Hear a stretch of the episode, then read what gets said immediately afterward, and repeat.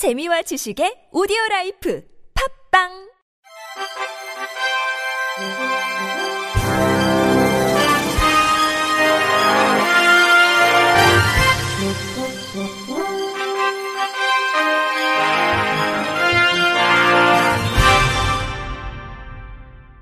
청취자 여러분 안녕하십니까? 12월 첫째 주 주간 KBIC 뉴스입니다. 한국장애인단체 총연합회가 여의도 글래드 호텔에서 2021 장애 당사자 대회 시상식을 개최했습니다. 장애인 당사자 대회는 12월 3일 유엔에서 지정한 세계 장애인의 날을 기념해 장애인의 완전한 참여와 평등 실현을 위해 노력하는 장애인 당사자 및 각계각층의 노고를 격려했습니다. 이번 장애인 활동가상 중 보건복지부 장관 표창은 구미시 장애인종합복지관 김숙희 관장, 영등포 장애인 자립생활센터 김태희 팀장, 전라북도 지체장애인협회 전우영 사무처장을 포함한 총 10명이 수상했습니다. 이어 장총련 상임대표상은 한국청각장애인협회 조명신 이사와 한국장애인개발원상에는 한국교통장애인협회 안영기 부장이 받았습니다. 새로 신설된 장총련 복지대상 상임대표상에는 광역단체 부문의 양승조 충청남도 도지사, 의정활동 부문의 이종성 국회의원, 기초단체 부문에는 백선기 칠곡군 군수가 수상의 영예를 안았습니다. 2022 대선 장애인 연대가 여의도 루나미엘레에서 제4차 장애인 리더스 포럼을 개최하고 장애인 공약 요구안을 각 대선 후보 캠프에 전달했습니다. 대선 연대는 모든 국가 정책의 장애 포괄성 강화, 장애인 개별 지원 및 선택권 강화, 장애인 지역사회 자립 환경 강화 등 3대 정책과 10대 공약을 각 대선 후보에게 요구했습니다.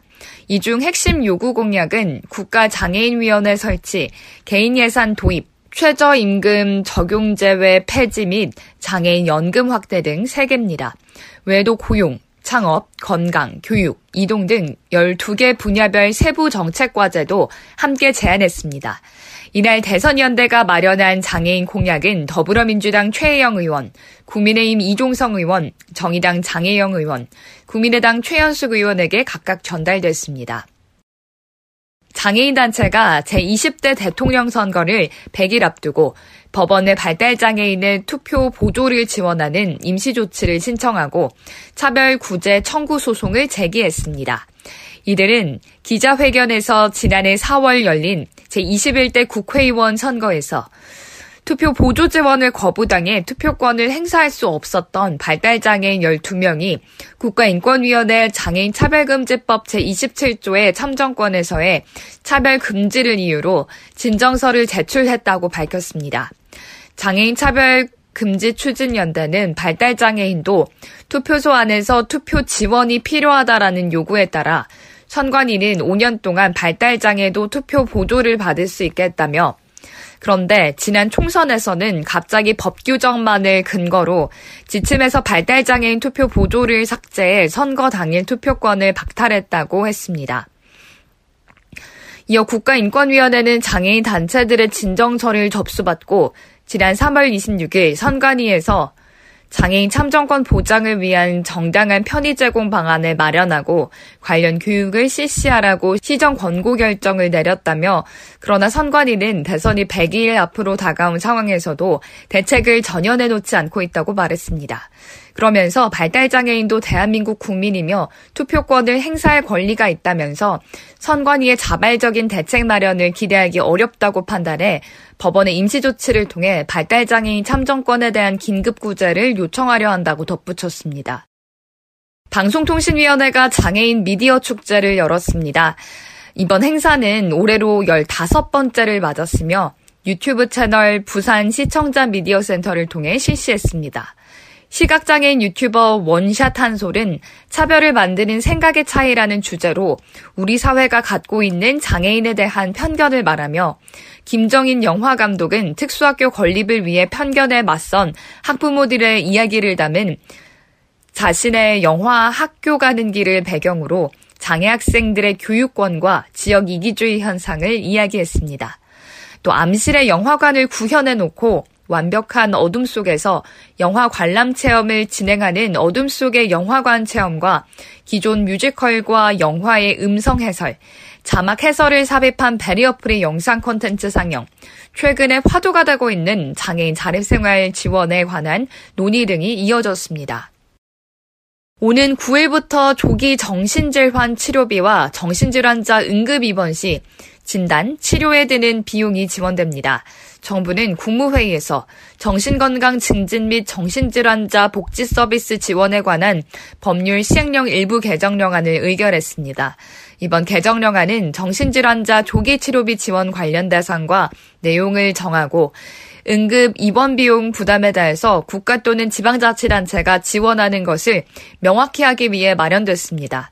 구체적으로 조기 치료비는 건강보험 본인 부담금을 의사가 정신건강상 문제가 있다라고 진단한 날부터 5년까지 지원하며 국민 기초생활수급자 등에 대해서는 심리검사비, 비급여 투약 및 조제료, 비급여 검사료 등 비급여 치료 비용도 지원합니다. 또 응급 입원 시에도 건강보험 본인 부담금을 지원하며 국민기초생활수급자 등에 대해서는 비급여 치료 비용도 지원하도록 했습니다.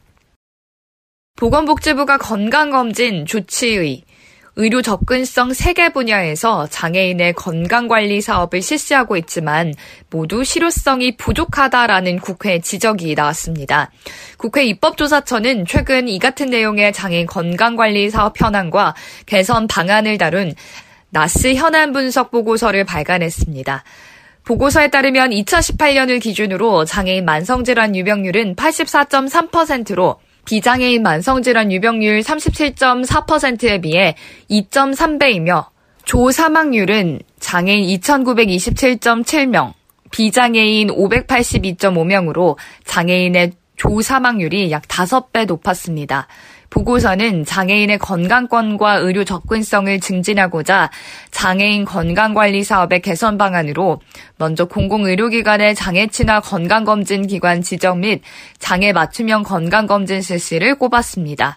또 보고서는 구급차 등의 이용 지원을 뒷받침하는 지원 정책을 신속하게 마련하고 장애인의 활동 지원 서비스의 의료기관 이동 지원을 신설해 중증 장애인의 의료 접근성을 강화할 필요가 있다고 제언했습니다. 마지막으로 가정에서 주로 활동하는 중증 장애인의 상황을 고려해 대중매체의 장애인 건강주치 사업을 홍보하고 장애인 등록 서류를 접수하는 읍, 면, 동사무소를 통해서도 사업 안내를 실시할 필요가 있다면서 사업의 활성화를 위해 장애인 본인 부담금 감소, 상급 종합병원의 사업 참여 방안 마련, 물리치료나 작업치료, 언어치료, 인지 및 심리치료 등의 재활 서비스 제공이 필요하다고 강조했습니다.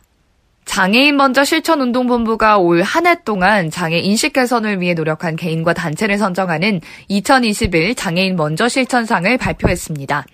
장애인 먼저 실천상은 유엔이 정한 세계 장애인의 날을 기념하기 위해 1996년 시작돼 26회를 맞았습니다. 올해는 국립공원공단이 대상의 영광을 안았습니다. 국립공원공단은 지난 1987년 설립된 환경부 산하 기관으로 2006년부터 지체, 청각장애인 등의 장애 유형별 맞춤형 탐방 서비스를 제공하고 다양한 기반 시설 조성과 콘텐츠를 개발해 장애 인식 개선과 사회 통합 환경 조성에 앞장서 왔습니다.